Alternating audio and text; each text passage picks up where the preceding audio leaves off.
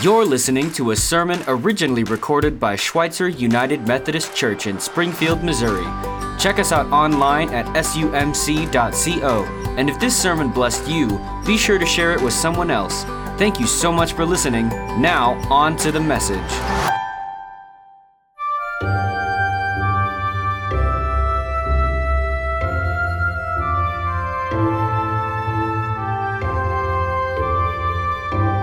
Long ago, when the prophet Elisha was serving the kingdom of Israel, the kingdom of Judah was in a time of change. The usurper queen had just passed away, but the rightful king was too young to rule. Thus, the nation was led by the high priest until the boy came of age. Under the rule of the high priest, the altars of Baal were torn down, and the people of Judah returned to God. In that time, a plague of locusts came and ravaged the land. The locusts destroyed everything, covering the whole land. In the wake of this catastrophe, the people's minds were made ready to hear the new word from the Lord. God called forth a new prophet, Joel, to proclaim the coming day of the Lord.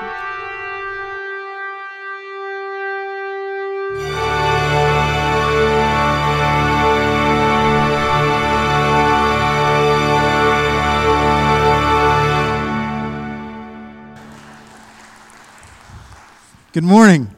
Uh, in 1988, there was a drought that hit the Midwest. It was a drought similar to the drought that hit Missouri and Oklahoma in 2012. It was a drought where, I mean, it didn't rain for months. At the time, I was 15 years old, and I was living on a farm in southern Michigan. It was a, it was a drought that we felt uniquely and deeply. I remember watching my dad going to the calendar and he would mark the days off since it hadn't rained. There were lots of days. It started in, in early May and it didn't rain until early August. I remember being at the, at the kitchen table or going to church, and the first thing, and really the only thing that we prayed about was we prayed for rain. And we'd go outside, and after praying, we'd see these clouds, and the clouds were like fake clouds. They'd like they'd pass over top of you, and you'd get your hope up, and then they would just keep on moving or they were paper thin clouds and it never rained. Then, in early August, in early August, the clouds brought rain. Finally, they moved in and they began to rain. And the drought came to an end. The ground that was, had been so parched and had deep cracks in it just soaked up that rain. Well, the ground wasn't alone in celebrating the reality of rain um, the, the crops that had been withered up and the corn, the corn that had just, every time you looked at it, its, its, um, its leaves would curl up. It began to just open up and receive the rain. My mom came back from my grandparents' house. She had been over at my grandparents' house on the, on the day when it rained the first time. And she said, You are never going to believe what I saw today. And I said, What did you see? She said, Well, when it began to rain, your grandfather, and my grandfather was right there. He said, she said, he went outside and he just stood in the rain for what seemed like an, uh, you know, just a long period of time. And then she said, he began to dance in the rain. He began to dance in the rain. Now I was 15 years old at the time. My grandpa was 61 at the time. And as a 15 year old boy, I could not really imagine my grandfather dancing. And, and most of the time he wore bib overalls. And I'm like, how in the world does he dance in that? As, I, as I'm now in my mid 40s, I can imagine my 61 year old grandfather dancing. But he danced to rejoice in the fact that the rain was coming. The rain was, was present, and the ground, the ground was receiving its nourishment, and the crops would receive their nourishment.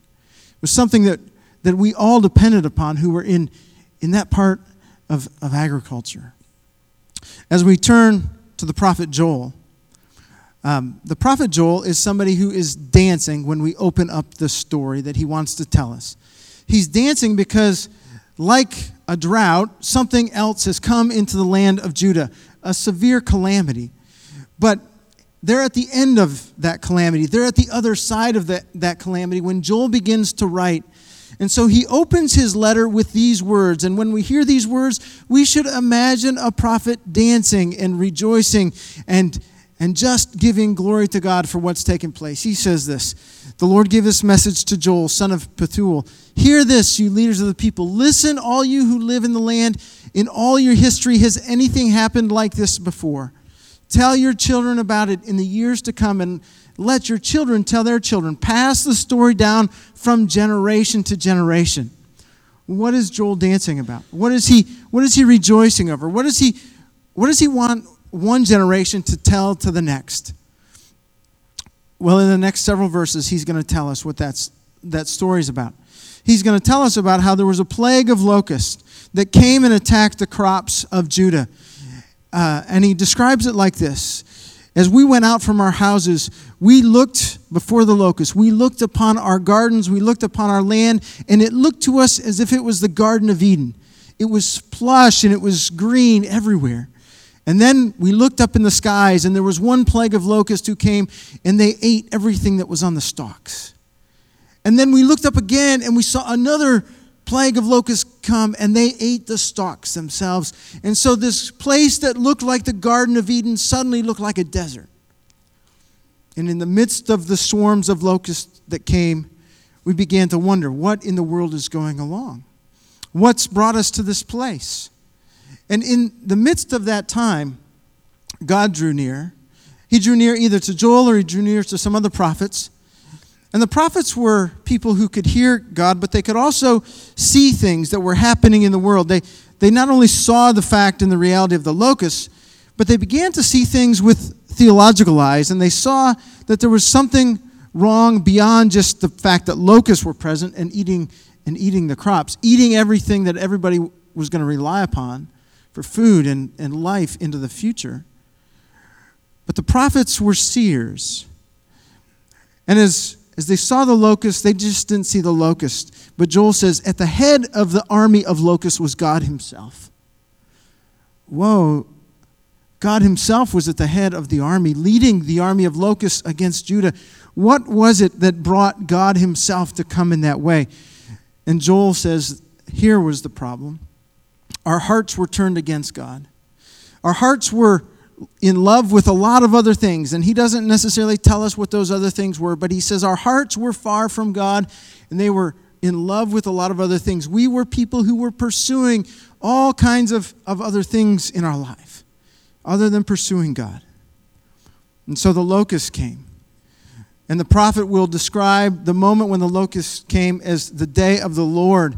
It's like God was trying to get our attention, or it was a day of, of judgment. And yet, even as the Lord came in that way, there was a word that came from God to the prophet Joel, and the word was this Turn to me. Turn your hearts to me. Find that I am compassionate God, a loving God. Turn your hearts to me. And so Joel and, and others, they called for a fast. They called for a gathering. They called people to come to a place where they could have a public display of, of seeking God together. And they did that. In fact, um, the prophet said, We called all kinds of people. People who were old, we, we carried them to this place where we were gathered together. People who were young, who might not come. And they said, and we even called people who were away on their honeymoons. We called to everybody that we could imagine come to a gathering where we will seek the Lord. And and we'll see what's in our hearts. We'll make confession and we will open up our hearts to God. And so the prophet says, We've done that. He's at the at the other end of the story, and he says, We've done that, and God has heard our, our cry, and God has paid attention to how we've turned our hearts to Him. And so God, at the near the second half of, um, of chapter 2, says this. He says, The years are the stuff that the locusts have eaten I am going to return to you. As they've come in, as the cutting locusts, as the swarming locusts, they've taken everything. But be not afraid, because I am going to return to you. And I am going to give you what you need to live, and I'm, I'm going to dwell in your midst. So um, the prophet is ecstatic, and he's, he's happy, he's joyful, he's dancing around with this message. Have you ever um, been at a spot like Joel was and the people of Judah were, where when you look at your life, it just seems like there are locusts or something is coming along and everything is, is eating your lunch. It's everything that you attempt, every move that you make just falls flat. And you find yourself at your, at your wits' end. In, uh, in 2001, 9 11 took place. And 9 11 was an event that touched all of us in some form or fashion. In that moment, I was living in a small village close to Grand Rapids, Michigan, pastoring a church. And it was a church that, in some ways, it was, it was precarious. And yet, in, in that moment, before, as we were entering in, entering into September, we were really hopeful because we had some plans that we thought were going to be really good for this church. And on, on 9 11, um, the world shifted, the world changed. And it wasn't just the world in New York or Washington, or it was the world everywhere that changed. And 9 11 had significant ripple effects into the lives of people in the church that I was pastoring. And before long, by the time, by the time November came, the wheels were off everything. The wheels were off people's lives, the wheels were off the church. And I found, I found myself at a spot where I was saying, Lord, I have no idea what to do in this moment. There were moments where I didn't even want to get out of bed, you know, and when you don't want to get out of bed on a Sunday, that's a bad, that's a bad thing. When you don't want to get out of bed on a Sunday and you're a pastor, it's a really bad thing. I did not want to get out of bed. And then there was a a moment where a phone call came. And sometimes in our lives, it's a phone call, or sometimes it's an email, or sometimes it's a text, or sometimes it's something, uh, just a note, or maybe it's a song on the radio, but God has a way of putting prophets in our lives. Where He says, I know where you're at, and I know what you're feeling, and I know what you're thinking about Turn to me. And maybe we find ourselves in distant places because our hearts are really far from God and we have been running away. And God finds a way to speak to us in those moments. Or maybe it's just the reality that we live in a world that isn't fully yet redeemed and life is just not fair. And God finds a way to say, Turn to me. Turn your hearts to me and see what I will do. Turn to me. And so the people in Judah, they begin to turn to God. And they begin to see God do things that they couldn't imagine. And God provide for them in ways that they couldn't imagine. And so Joel says we ought to have a celebration. We ought to be people who dance and we, we have a story to tell of God's good work in our life and a story that we have to tell today and we've got to tell to the next generation, to our kids, and we've got to tell it to their generation after them. We've got to be people who tell the story of God. And then the Lord comes again to Joel and he says, Joel, he says, I love the fact that you want to tell my story. I love the fact that you want to tell my story to people who are in the second and third generation. But Joel, he says, there's something more that I want to do than just make a way forward. And in the end of chapter 2, we find God coming to Joel and he says, Joel, I want to pour out my spirit upon the people. And so he makes this promise, God does. He says, I'm going to pour out my spirit upon all the people, not just the people of Judah, not just the people of Israel, but I'm going to pour out my spirit upon all the people of the world, upon all people. You're, and you're going to see things that you've never seen before when your sons and your daughters will prophesy, when your old men will dream dreams, and your young men will see visions.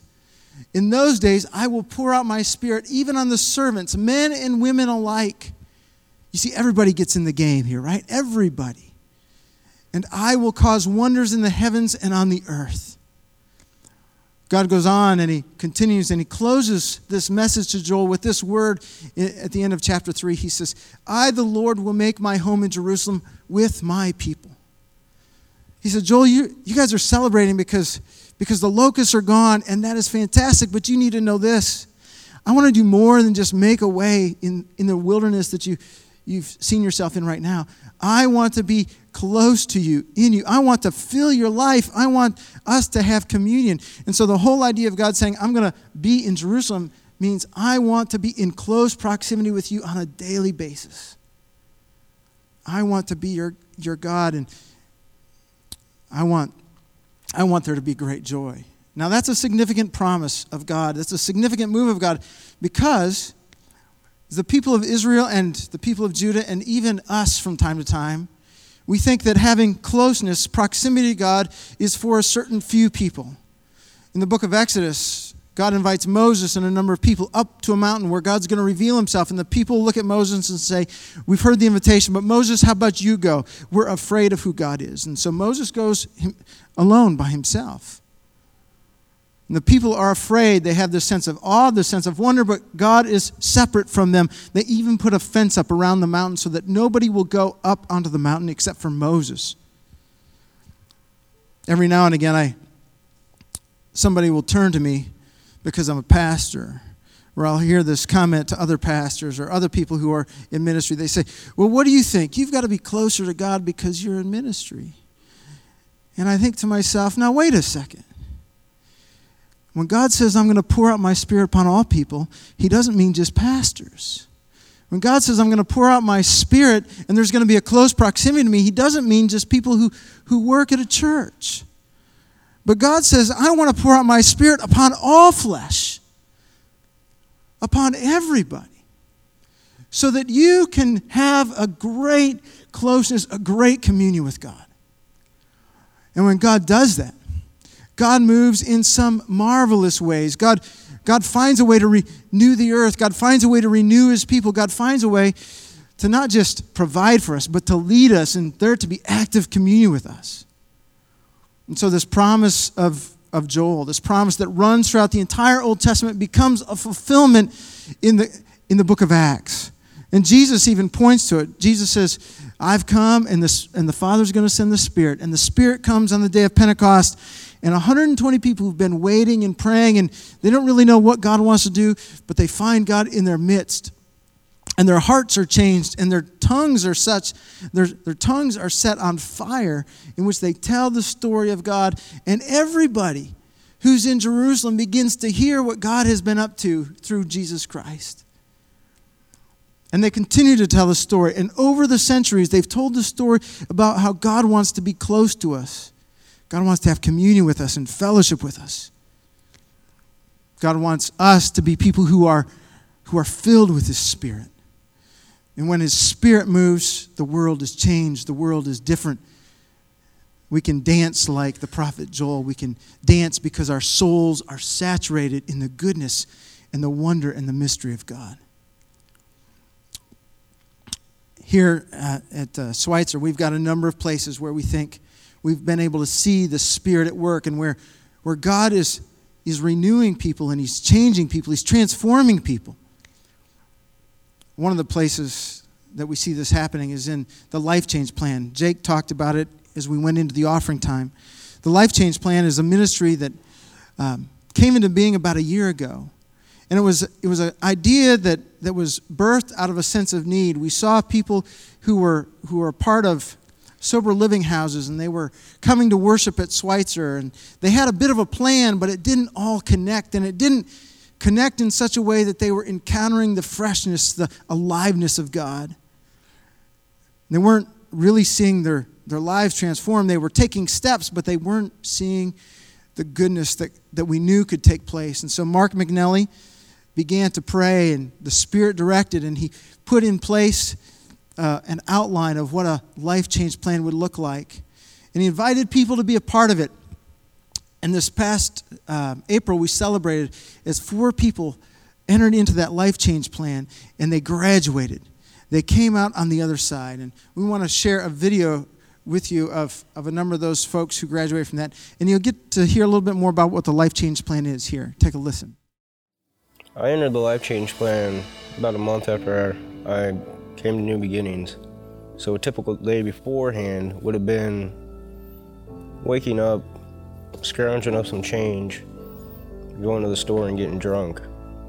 And that went on for about 10 months up until I came to New Beginnings. In their covenant with the church, they have journaled in prayer and scripture, and we've offered tools for them to, to do that on a daily basis. Weekly, they have met with a mentor attended worship on Sundays, been in weekly Bible study, given financially, and served within the church?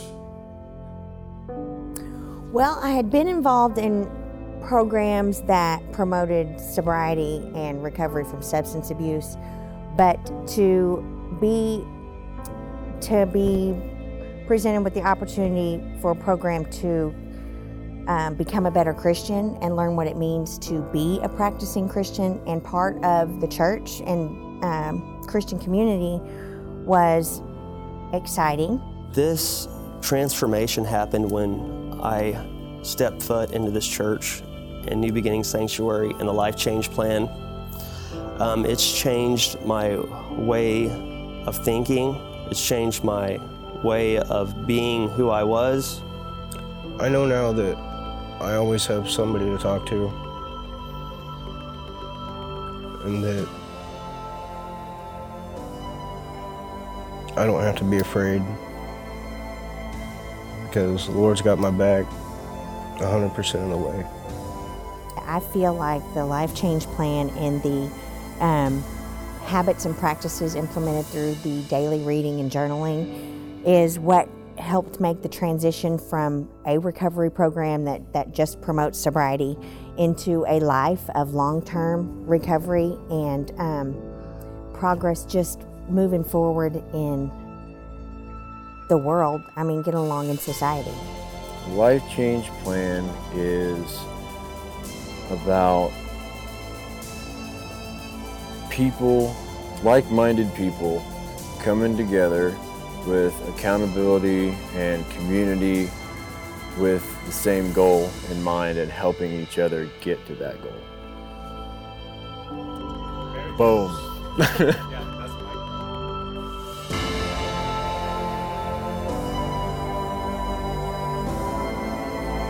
Life Change Plan is a, is a place where the Spirit is alive and the Spirit's active, and, and people are encountering God's presence in the midst of their daily life.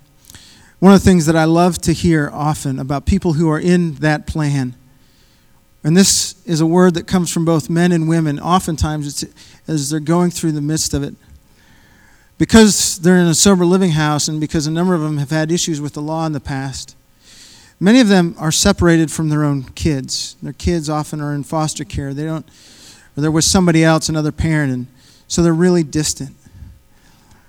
And I think about what the Lord says to the prophet when he says, I'm going to restore to you the years that the locusts have eaten. As the Spirit works in their life, as they go through that plan, there's a point where time and time and time again, these dads and these moms, they'll stand up on a Sunday night and they'll say, I got to see my kids. I'm starting to get, I've got a plan. And there's a plan in place for me to get reconnected to my kids. And I think, what does it look like? What does it look like for God to restore lives? It's when moms and dads get to be reconnected with their kids. It's the power of the Holy Spirit. It's the power of the Holy Spirit at work. And it's a power that those who are standing up making those comments could never have on their own. They don't have in their own capacity, but God's at work. And God is transforming a community. One of the other things, one of the other ministries that we see here at Schweitzer that, that we're just thrilled to be a part of, that really God has been moving us into, is a partnership with Pittman Elementary. It's a, it's a local neighborhood elementary school. Seven years ago, Pastor Jim was out driving around town, and he said he heard the Spirit say to him, Drive in there and see if they need any help. And so Jim took his car in and he walked in the doors, and he didn't know anybody who was there. But he just introduced himself and he said, I'm at Schweitzer, and I just wondered if there was a way that we could be a partner in some way. And the, the principal at the time, uh, Laura, Principal Laura, she said, Sure. And so out of that sense of, of listening to the Spirit, God has led for a number of ways in which Schweitzer's connected with Pittman. We've got a Good News Club, and we've got a, a mentoring plan, and there's something else. We've got a, a store where kids can buy things. And there's all kinds of ways in which we're partnered at Pittman. Recently, we received a letter from a, a father of a couple of teachers who teach at Pittman. And this father said this. He said, My name is Bob, and I have two daughters that teach at Pittman Elementary. I want to let you know how much I appreciate all that you have and your church have done for the teachers and children at Pittman. I assure you that you are making a difference for Jesus at Pittman. My daughters have told me of the, of the many methods you have used for outreach to the children and families at Pittman, and your outreach ministry is fantastic. Thank you and your church for serving Jesus. Thank you for helping my girls as they teach these children speaking as their father. I appreciate all that you do. See, that letter came about because the Holy Spirit was leading and guiding and saying there's a place, a place where God wants to do some new things. Well, in fact, uh, Bob, the father, he continued in his letter to say, I've been so moved by the example that I see there that I'm going to go into my local neighborhood school in Chicago. And I want to be coached by the people who do the Good News Club at Schweitzer. I want to be coached on how to do a Good News Club at my neighborhood school. The Spirit keeps propelling the work, right? Where people's hearts are open, the Spirit keeps leading. And, and recently, Pastor Jim, he went back and he reconnected with, with Principal Laura and he said, Laura, uh, what's next? What, what's God doing? And he said, I felt like in asking that question and, and Principal Laura's response, felt like this this theme of Joel was coming up again. Old men will dream dreams and young women will see visions. Evidently, Pastor Jim thinks he's part of the old men category. He's like, what's the, what's the thing? Because Principal Laura said, here's the thing that I see, Jim. I see a lot of young little boys running around and they don't have any male influence in their life. So that's the need. That's the thing I see. And Jim's like, I've got a dream then. I've got a dream about how some of the stuff we have at Schweitzer, like a gym and, a, and some, some guys who like sports, can maybe connect with a bunch of little kids so that we could put people together in a mentorship thing. And so, if I tell you what, if the Spirit prompts you in your heart, if you've got an interest in that, if, if you've got a dream about that, if the Spirit's pulling on your heart, talk with Pastor Jim about that dream he has. So, friends, I've got a I'm going to bring this to this place where I ask a question How is it with your heart today? How is your heart with God? Is it full of God? Do you know the goodness of the Spirit? Is there aliveness and freshness? Is, are you are you dancing? You know, like when we sing the songs, like, do you just want to dance because you know God's goodness? If you're at that place, hear the encouragement of the prophet Joel. What, what makes you dance? What's the story inside of you? How has God rescued you? Uh, you've got a story there. Joel says, Tell that story to the next generation and to the next generation. I'd like to tell you make sure you tell somebody today the story of God in your life. Find somebody, dance some somewhere, and, and when they ask you, Why are you dancing? you tell them what God's been up to in your life. Or maybe today you're here in this place and you look at your heart, you think about your soul, and you see cracks in it. You're parched. You may look at your life and you think the wheels have, are coming off this thing, and I don't know where to turn to next. Hear the prophet Joel. Turn your hearts to the Lord. Listen to the stories of others that have encountered God close to them. And say, Lord Jesus, and Holy Spirit, here's my heart. I open it to you. Here's my heart. I turn it to you. Do with me what you want to. This morning we're going to come to the Lord's table. And as we do, we're reminded that in the bread and the cup of wine and some very simple things of the earth that God provides for us. He makes a way for us, both for our physical bodies and for our spiritual bodies. And Jesus comes and he breaks the bread and he blesses the wine and he says, Take and eat. This is my body, given for you, given for your souls. So, Holy Spirit, we pray that you would be poured out upon these gifts of bread and wine. May they be for us the body and blood of Christ. And may, we, and may we be for the world people who tell of your good work and your story. May we be bearers of good news. In the name of the Father, Son, and Spirit, we pray. Amen. I'd like to invite the servers to come forward. And as they do, Um, I'd like to point out that over at the table over here are gluten free elements. And I'd like to give you an invitation. The table of the Lord is an open table.